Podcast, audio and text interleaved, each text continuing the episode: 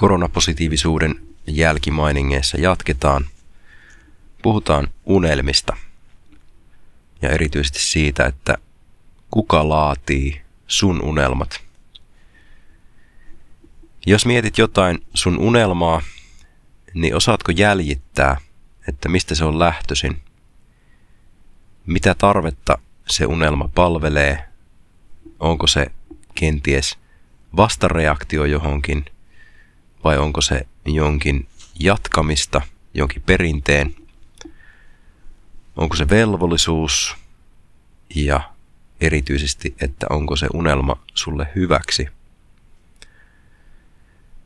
Tämä jakso on vahvasti inspiroitunut tästä itänaapurin taitavasta kokonaisvaltaisesta koko valtion kattavasta tarinankerronta menetelmästä, jossa sanotuista sanoista ei voi päätellä todellisia tarkoitusperiä tai sitä, että mitä tulee oikeasti tapahtumaan. Tai ehkä sen verran voi päätellä, että ainakaan niin ei tule tapahtumaan, että mitä sanotaan. Niin tavallaan voi käydä niin, että sulle myydään joku unelma, jonka tekeminen ei tee sulle hyvää eikä välttämättä muillekaan. Saatat nähdä sosiaalisessa mediassa jotain elämisen arvoisen elämän näköisiä kuvia ja saatat kuvitella, että sen tyyppinen elämä on sinulle.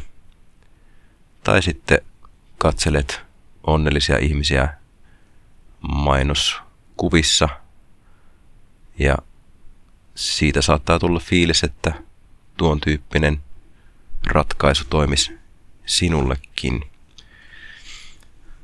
Kaikenlaista tämmöistä kateellisuutta saattaa olla unelmien syntymisen taustalla. Voi olla, että oot katellut vaikkapa jonkinnäköistä TV-sarjaa aikanaan ja ajatellut, että haluaisit olla jonkun hahmon kaltainen. Mutta todennäköisempää on, että se unelma on tullut jostakin hahmosta, eli oikeasta ihmisestä oikeassa elämässä.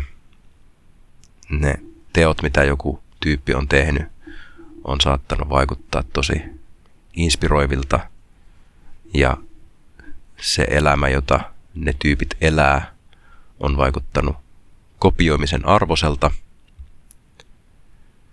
Mutta siinä on se jännä piirre, että ne ulkoiset ilmentymät siitä unelmasta, jonka kautta saatoit ehkä kiinnostua siitä unelmasta, on voinut olla hyvinkin erilaisia kuin mitä se työ siellä takana on ollut.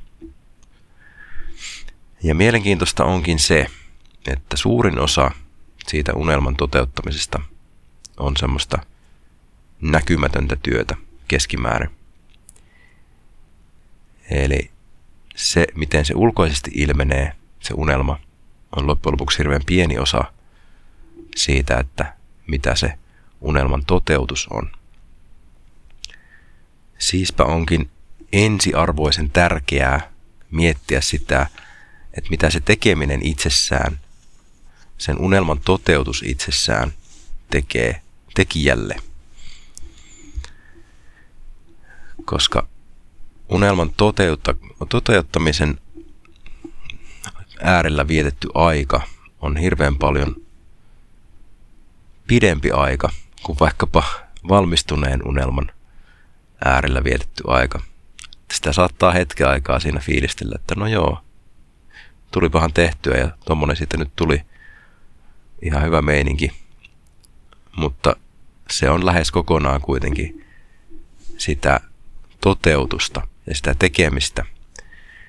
Ja ne tunnepalkinnot, jota ihminen sillä tekemisellään tavoittelee, niin ne on oikeastaan enemmän niitä arvioinnin kohteita tai niitä pitäisi enemmän miettiä siinä unelman valinnassa kuin sitä, että miten se ulkoinen valmistunut unelma näyttäytyy maailmassa. Että se unelman toteuttamisen fiilis, että se olisi niin kuin elämisen arvoista ja tekemisen arvoista, niin siihen sopii keskittyä. Ja silloin kun sitä unelmaansa arvioi, että miksi sitä tekee, niin se voi olla vaikeaa nähdä se, että minkälaista se tekeminen oikeastaan on. Et jos miettii jotain vaikkapa pop-tähteä, vai vaikkapa jotain Chris Martinia Coldplaystä, niin kyllähän se vaikuttaa siltä, että, että sillä on aika hauskaa siellä, mutta mä luulen, että se kaikki semmoinen sävellystyö ja kaikki se semmoinen niin aika leikillinen aspekti, mikä siihen liittyy, niin, niin se on lopulta se, mikä Chrissiäkin todennäköisesti on ajanut kaikista eniten.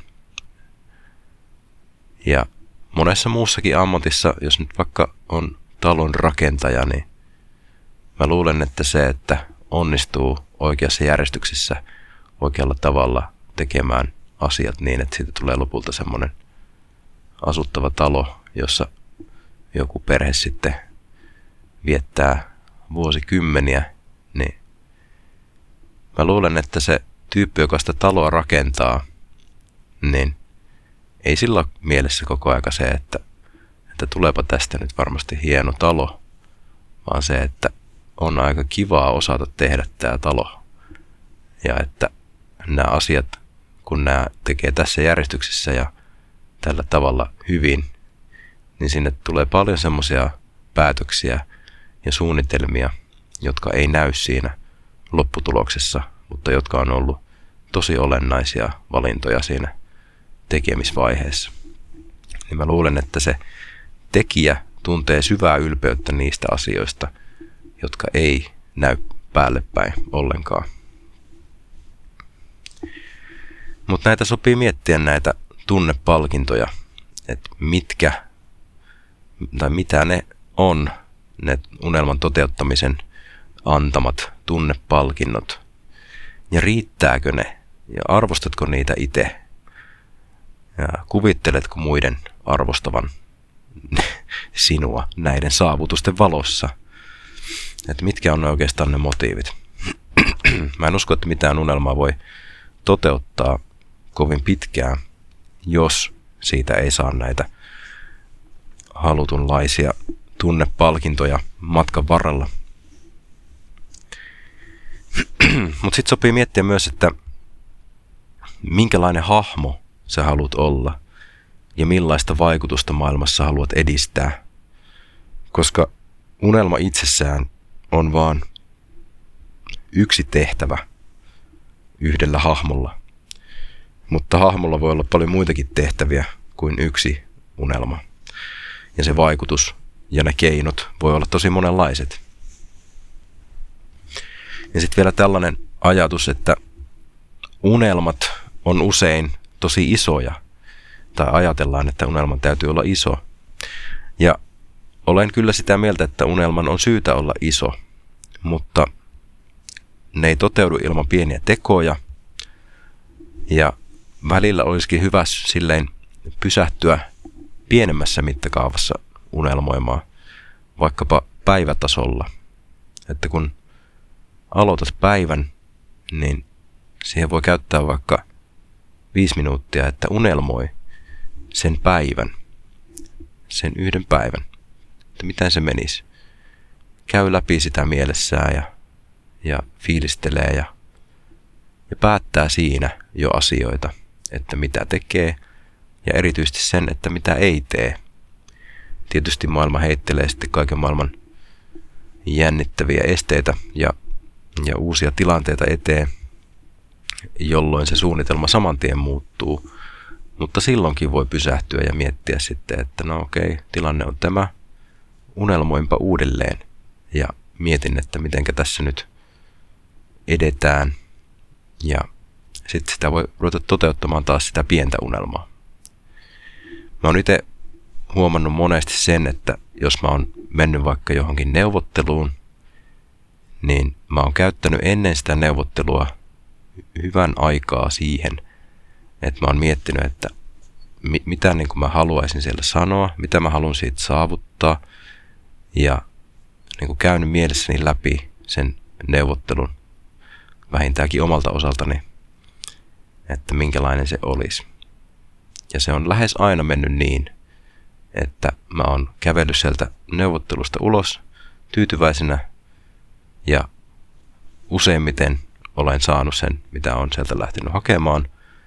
Ja totta kai siinä auttaa se, jos on osannut empaattisesti ajatella sitä, että mitä se toinen myöskin siitä haluaa. Alright. Mutta niin.